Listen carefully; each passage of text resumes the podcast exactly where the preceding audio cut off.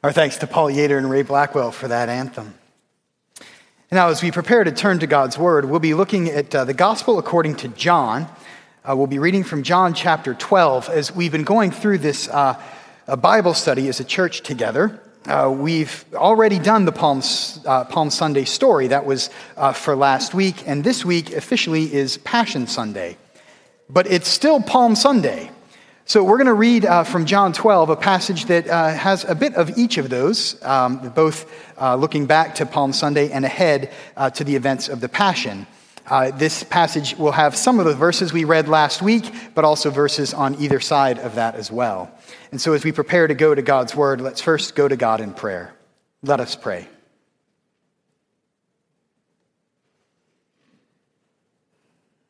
Oh Lord, we give you thanks for the gift of your Word. We thank you that you have brought us uh, together in worship once again, that you have given us the blessing of Scripture. We ask as we uh, turn to the Scriptures this morning that you would be here with us.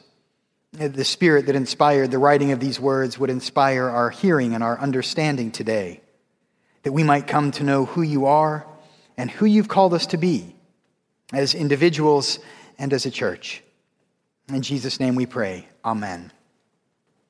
John chapter 12, beginning at verse 12. Listen to the word of God. The next day, a great crowd that had come to the festival heard that Jesus was coming to Jerusalem. So they took branches of palm trees and went out to meet him, shouting, Hosanna! Blessed is the one who comes in the name of the Lord, the King of Israel. Jesus found a young donkey and sat on it.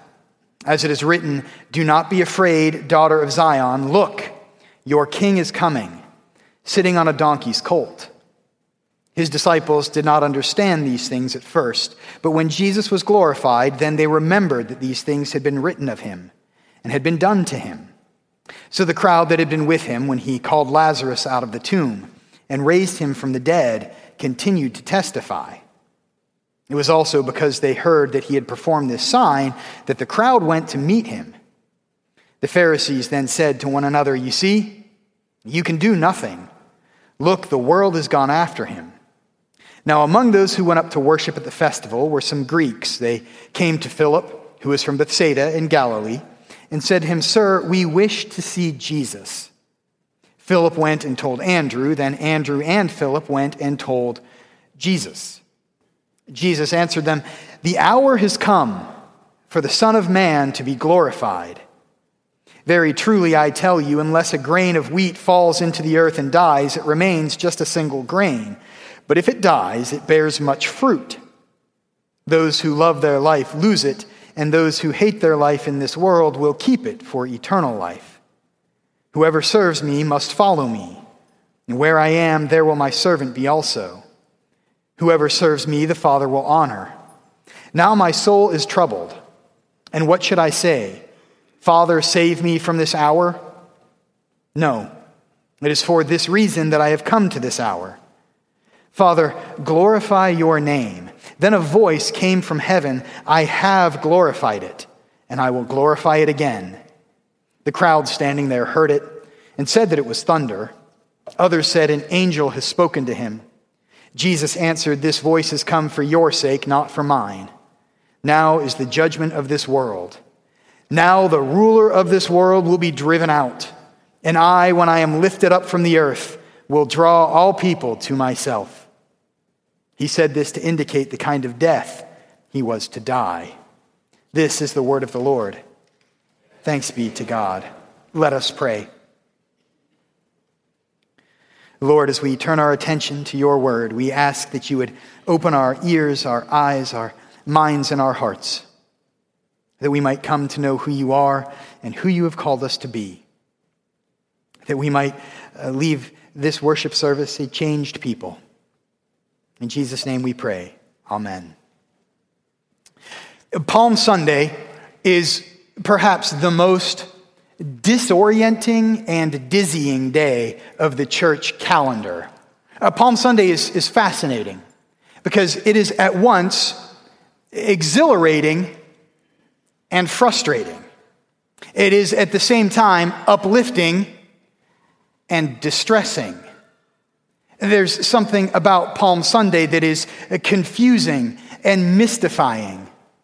Maybe in part it's because on Palm Sunday we find ourselves confronted with the true strength and power and might of God. Jesus uh, said that now is the time for the judgment of this world. The ruler of this world will be driven out, and I, when I am lifted up from the earth, will draw all people to myself. And as the people gathered around uh, heard these words, they knew what they meant, or at least what they expected these words meant. You see, uh, these words came right on the heels of that triumphal entry, that entry into Jerusalem, that exciting moment. And as we've been studying scripture for the past six months, we know so much about that moment. We know so much about the expectations surrounding it. As Jesus entered into Jerusalem, we know about the history of this city. We've read it, we've rehearsed it, we've recited it. We know this is the city David made, the capital. We know that it was attacked by the Assyrians, that it was conquered by the Babylonians, it was held by the Persians until it was taken by the Romans. And all the while, the people who lived there longed to be liberated. They longed to be set free. And they knew something about uh, liberation. They knew something about being set free. Every year, they celebrated the Passover. This event that happened when the angel of the Lord passed over the homes of God's people so that they could then be set free uh, to, to walk through the waters of the Red Sea into freedom. They knew liberation. And they knew their history, they knew their prophecy, they knew that Zechariah had told them God would send an anointed one. God would send a Messiah. God would send a chosen one. God would send a Savior. And the sign would be that the Savior would come to them riding on a donkey. They knew the prophecy. They knew their history. They knew that they had once had their own king. Uh, they had had a line of kings that began with a man named Saul who came in to the prophet's home uh, following a donkey. They knew that the sign of the king was uh, the donkey that would lead him. And they knew their heritage. They knew the Passover story. They knew that at the Passover, Moses was there to lead them through the Red Sea and that Moses had ridden into Egypt on a donkey. The sign of the liberator was that he would ride on a donkey. They knew that the liberator would ride on a donkey, that the king would ride on a donkey, that the chosen one of God would come riding on a donkey. And that's when the whispers began to start in the city.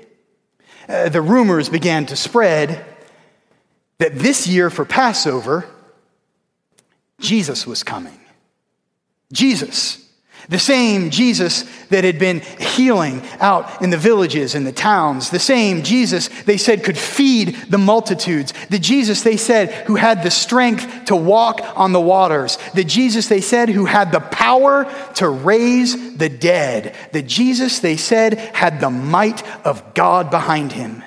And so the people went out to see this Jesus as he came into God's holy city. They, they, they left the city itself and went out to the roads and to the streets to see what it would look like when this Jesus came into town to celebrate the Passover. And when they saw him coming, he was riding a donkey.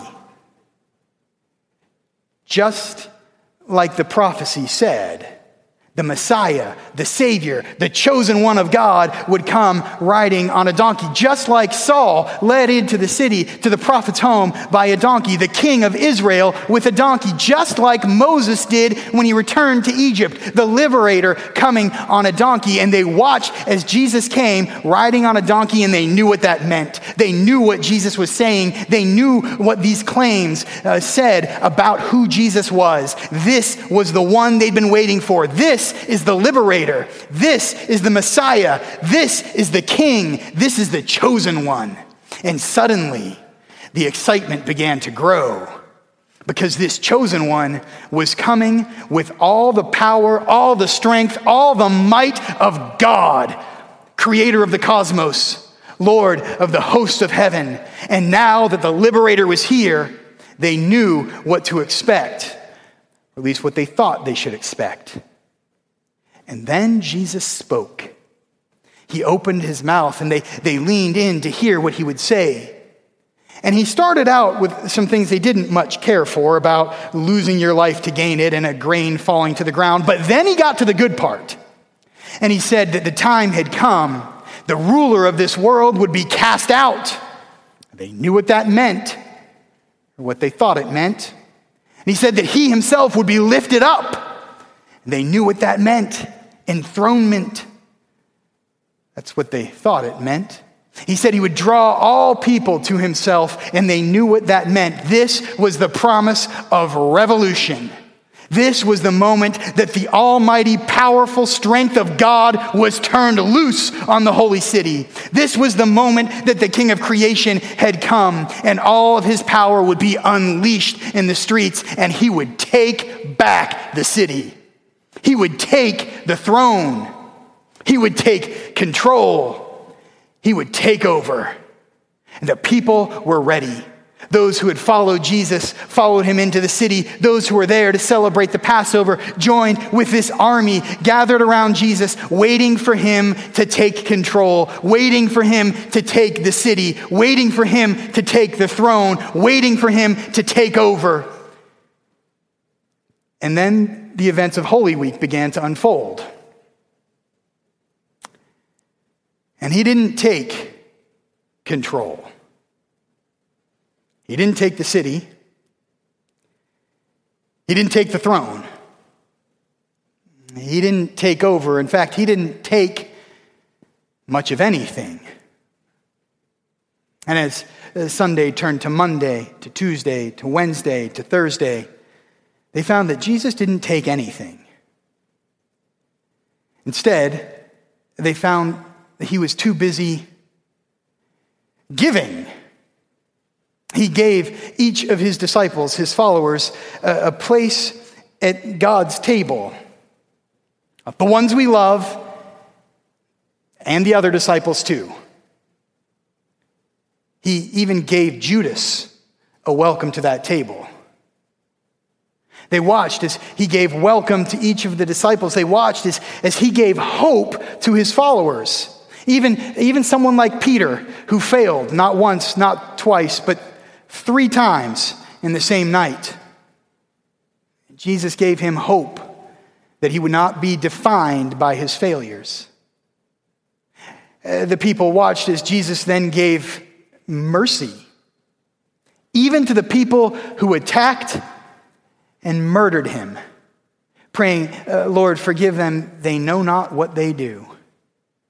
Jesus gave mercy to those we would never dare to forgive, those who may not even forgive themselves. And then he gave his life that he might give us life as well. He didn't take control, he didn't take the throne, he didn't take the city, he didn't take over that's what we want. That's what we expect. That's, that's what we think the strength and power and might are all about. Taking with force. But the strength and power and might that Jesus shows us is strength beyond strength, the power beyond power. This is the true strength of God, a strength that has no need to take with force. Jesus doesn't need to take control, he already has it. Jesus doesn't need to take the city, the entire earth is filled with his glory. Jesus doesn't need to take the throne, he's already king. Jesus doesn't need to take over. He created this world himself. It is already his. The strength of God is not taking with force. The strength of God is strength that gives with grace. This is why Palm Sunday is so disorienting. This is why Palm Sunday is so confusing. This is why Palm Sunday is so dizzying because we are confronted with the true strength of God. Strength that chooses not to take with force, but to give with grace, to give a welcome, even to those who don't belong, to give uh, grace, to give hope to those who are afraid they'll be defined by their failures, to, to give mercy to those who can't even forgive themselves, to give life even at the cost of the life of Jesus himself. Palm Sunday is so mystifying because it takes everything we know, everything we think we know about strength and power and might, and turns it upside down. And as uh, followers of Christ, as Christians, uh, we are called to proclaim this definition of strength. We are called to proclaim this kind of power. We are called to proclaim true, true Christ like might. Might that does not take with force, but gives with grace. We are called as individuals, we are called as a congregation to imitate this kind of strength, this kind of power, this kind of might. When we find ourselves in positions of power, we are called to welcome those who feel like outcasts. When we find ourselves in seasons of strength, we are called to give hope to those who are afraid they'll be defined by their failures. When we find ourselves in moments of might, whatever that may mean, we are called to offer mercy to those who cannot forgive themselves. We are called to give with grace, to proclaim the good news of the gospel that God has given his own life that we may have life. We are called to proclaim strength that gives with grace. The ruler of this world will be driven out. When I am lifted up from the earth, I will draw all people to myself. Eventually, the disciples came to understand what he meant he wouldn't be lifted onto a throne, he would be lifted onto a cross. And by all people, he did not mean all those in the city. He meant all people of all places and all times, including a church in Sewickley, Pennsylvania. He was lifted onto the cross and drew even us to himself so that he might give us welcome. He might give us hope. He might give us mercy. He might give us life.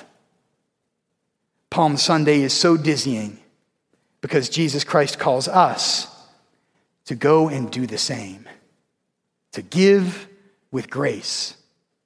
In the name of our Lord and Savior, Jesus Christ. Amen.